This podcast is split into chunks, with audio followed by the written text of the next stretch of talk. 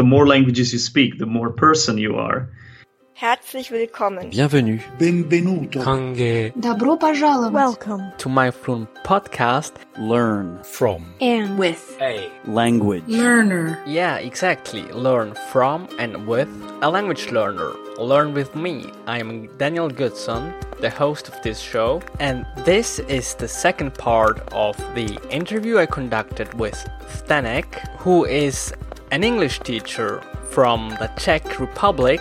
And if you haven't yet listened to the interview on episode 37, I mean the part 1, I definitely recommend you to do so before you listen to this episode number 38.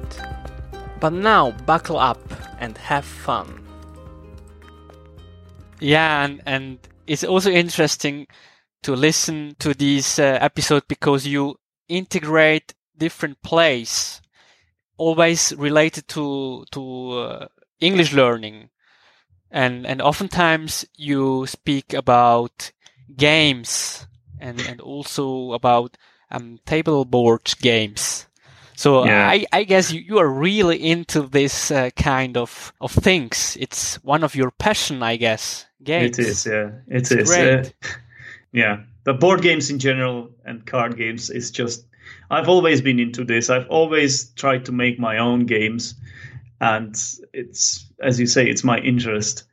And what I often do is I try to kill more birds with one stone, and um, I think board games can be a very effective way of um, approaching the language. And and and the, what's what's why is that? Well, the main reason is because they are enjoyable. Uh, because the the students they lose fear to speak, the the anxiety goes down, the affective filter is is low, and that's exactly why uh, they, they're a great way to to improve students' um, fluency. You know, so I'm a huge fan of this.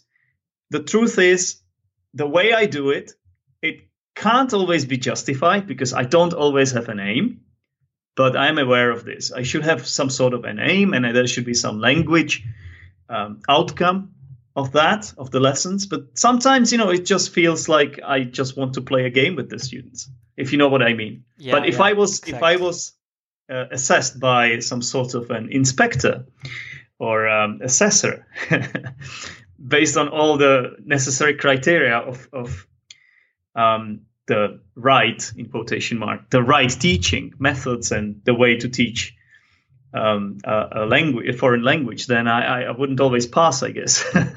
Because you, you should have some aim and um, you should have some target language and all that.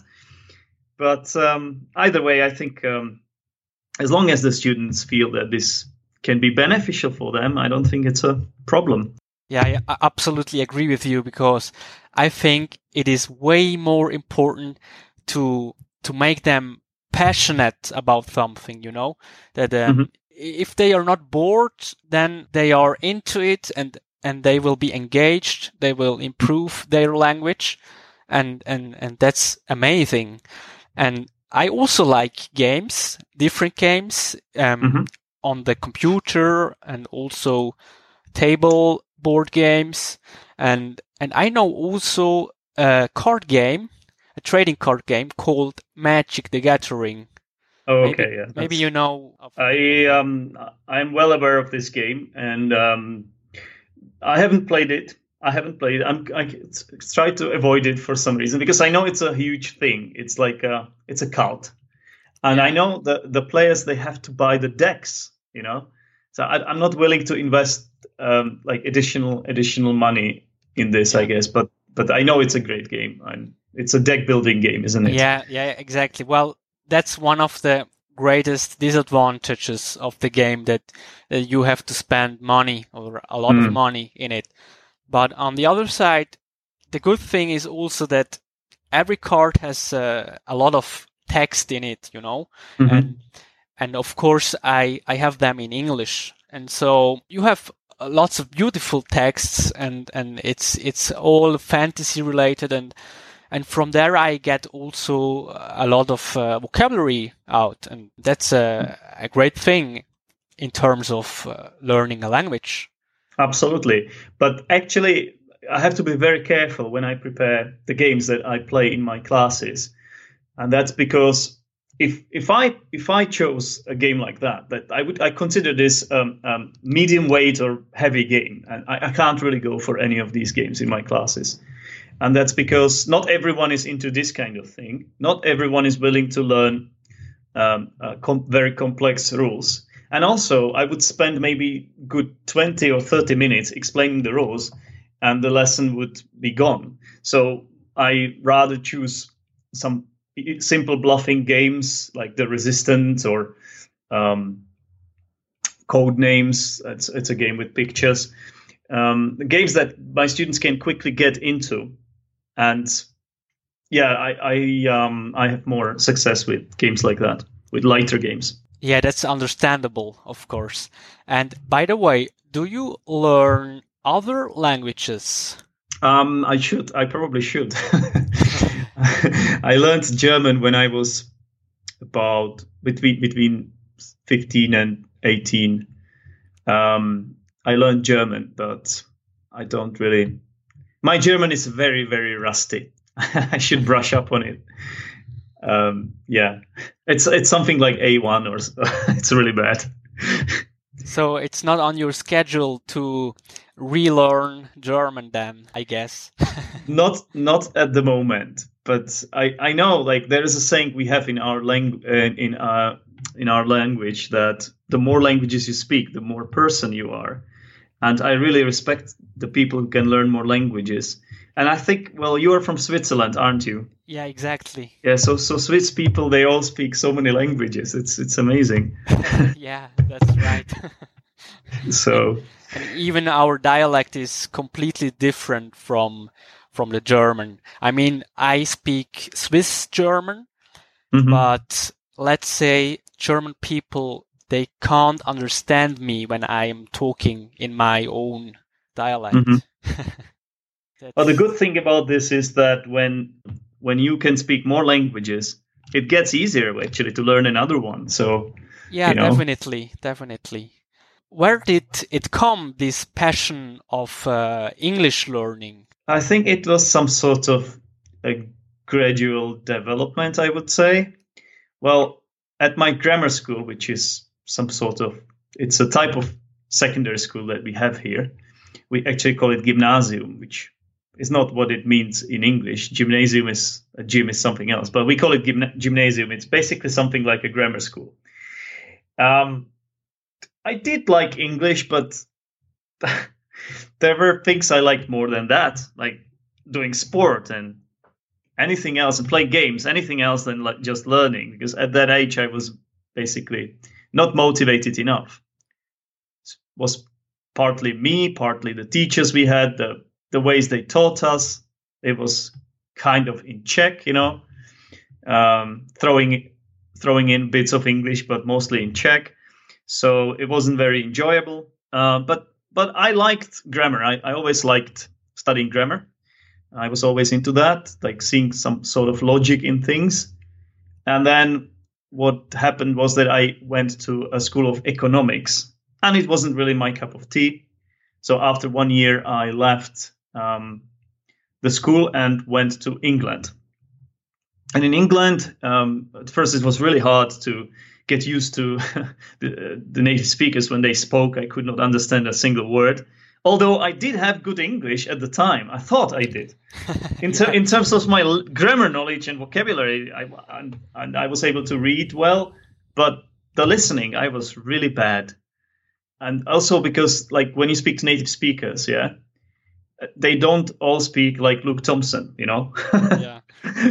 that's the That's the problem. So when you speak to people in streets, they speak very fast. They um, they s- swallow some sounds and they they, they do a lot of elision. So it's it's really hard. Like I wasn't I wasn't trained for that. My ears weren't trained to that, and so I I had to get used to it. But after after a few months, I was better and better, and then. Um, eventually I thought my my my listening was good enough to function uh, in the language. Uh, so so when I came back to the Czech Republic, um, I knew and that whatever I wanted to do in my life uh, had to be in English or it had to be connected to English. And I also always wanted to um, go to university, so it was an obvious choice for me to study um, something in English. So I went for English teaching. And at university, there was a lot of a uh, lot of English. Obviously, all the lectures and lectures were conducted in English, and um, so I kept going. And I guess so. It was some sort of gradual development, I would say. That sounds really interesting, and um, and I'm wondering how you could overcome these obstacles in England when you couldn't understand the native speakers first. So maybe you have a, a tip or, or if if you are thrown out there the way I was, it's like you don't have a choice. What I did was that I borrowed even some money to, to be able to get there. I had to borrow money. It was um, it was a lot of money for me, and I, so I, it was quite a lot of pressure. So I had to quite uh, find a job quickly. And you don't really have a choice. It's like you go off the deep end, and immediately you're out of your comfort zone. It's it's different. It's like it's probably the hardest thing i have ever done in my life to be honest with you. I i have never been able to um to do anything more difficult than that i guess. And i should. I, i'm at the point when i should do something like that again actually. And so um, was there a, yeah. a point where you wanted to to give up? Um you mean like leave and go back? Not really. Yeah. no I think I think it's it might be my personality, but I'm quite determined and I hate losing. and it would I would be so ashamed to go back. It was it was the greatest fear I had to go back and just um, like show up and tell everybody that I, I, I failed, my friends and my family. So I didn't give up, of course. But I think the the most important thing was that after about ten days, I found job and when once you find a job when you're living in England, and and you know like it's there is some sort of job security, which there wasn't really at the beginning. But once you find a job, you're um, in the safe zone. You know, you're out of the woods. Yeah, I see. Because you can pay pay all your bills and stuff. That's what matters, really. Yeah, and so um, also the Delta diploma was a big issue on your on different uh, episodes of your podcast. So maybe you could um, tell a little bit about the Delta. Okay, well, first of all, why did I even take this uh, exam? Or it's a first first and foremost, it's a it's an English course. It's a course for English teachers um, organized by Cambridge, and the Delta it's like the top level um, like non-university top level okay? So for people who don't want to study at university and who want to take a shortcut let's put it this way um, into teaching they, they go for celta first of all and then there's the delta. Delta it's, it's a lot of work but i would say it's a little bit less work than a university. So why did i even go for this in the first place? Actually i didn't have to right? Because i I had already had a, a degree by, by that time and uh, university degree, English teaching degree. So there was for no need for me to do that. But um, so I decided to take the Delta because I thought it could improve my chances of finding uh, a teaching job abroad. And um, so that's what happened. And then so I took Delta last year, and it was it was a two month course in summer. And basically, it was from the morning till the evening, a lot of work. I could, you cannot really stop during the, this uh, intensive uh, course. There's like no time for you to stop, really. they, they, even advise you to just um, stop everything you're doing. Uh, you shouldn't have any commits, commitments. Like uh, podcasting. You, no, not just podcasting, but uh, it goes further than that. you you're not supposed to have drinks with your friends or oh, uh, really? uh, have a partner. Well, that's that's a distraction for you, huge distraction. You just have to focus 100% on the delta because it's so much work, so many boxes to tick, so many essays to write and so many classes to teach and so many lessons to attend that you don't really like if if you did that you would be it would be um downfall for you you know so you don't really have a choice. Yeah so i did i um took the delta. It was a lot of work. I managed in the end. I passed it and um, then i recorded uh, i think it was five five episodes about it. It's really interesting because i think it's really special that you cover that many different uh, topics on your podcast. There are interviews, there are English related uh, episodes, there are hmm. there are topic about uh, the Delta diploma, the, the CELTA, and uh, it's it's really amazing. I think you don't have a website. I think I don't. I don't think so. But um, I do have a Facebook group. And what about your podcast? Um, what are you planning for the future? Do you have any project in mind or? What do you mean? Well, I'll just keep going. I'll just um, keep doing the episodes as they are. Uh, so this sort of hodgepodge of episodes, different kind of episodes, as as you as you mentioned it, uh, with natives, non-natives, some monologues. Uh, I've got one that I want to publish soon. Uh, it's finished. It's edited. Actually, I didn't edit this one at all. It's it's it's ready to be published. It's um, about how I took IELTS exam, and um, and then there will be some more interviews with my students, I guess, and then just things that you know that happen. I'll just go go along. Yeah, I'll just yeah. So where can we find you besides of uh, Audioboom? You're on iTunes as well. I think. I think I am. Yeah. Well, you just have to um, Google Zdenek's English podcast, and it will it will then um, direct you to where you need to go.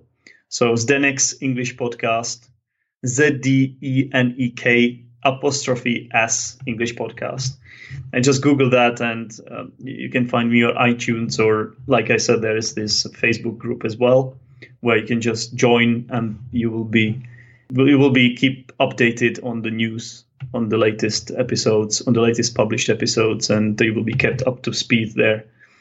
And also audioboom.com all right. Thank you very much Zdenek. It was a pleasure. It was really great to talk to you. Oh, i have to say thank thanks for having me.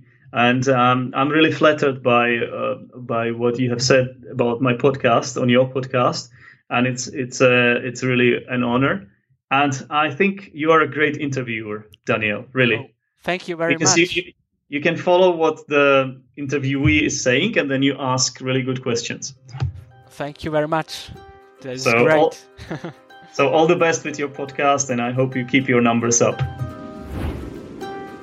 So that's it for today, guys. I want to thank you very much for having the patience to listen to my show. Before I finish up here, I want to show you a few parts of different episodes of Zdenek's English podcast. Oh, and the very last piece was not from Zdenek's English podcast, but from a former podcast of his called The Crazy English Podcast. It is a pleasure for me to welcome back my friend Oroni. Hello. Hey. How are you, Oroni? How have you been? I'm all right, Dan.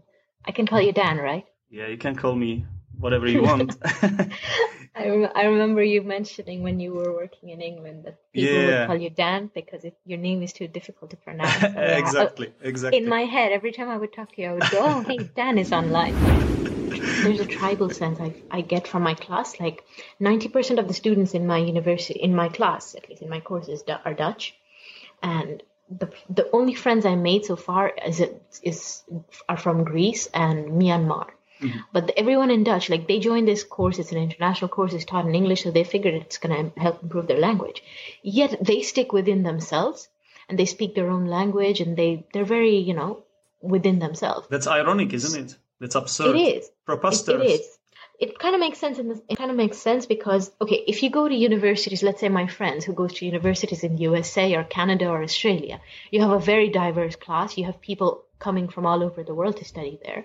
So they integrate better because everyone is coming from a different culture, everyone is thousands of miles away from home.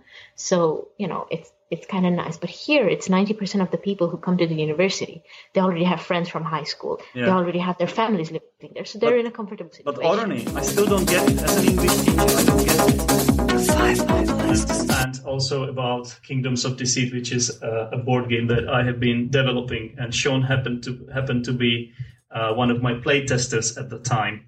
So and he just sent me a message saying that you might be uh, uh, the ideal person to, to, record on this podcast because because of what you have just basically said that you, you mm-hmm. studied in the Czech Republic and you also kind of dabble in uh, English teaching, which I think uh, is certainly something we too have in common. So mm, definitely, I thought to myself, why not interview you on, on my podcast? And and you seem to be up for it. So yeah, absolutely. That's that's cool.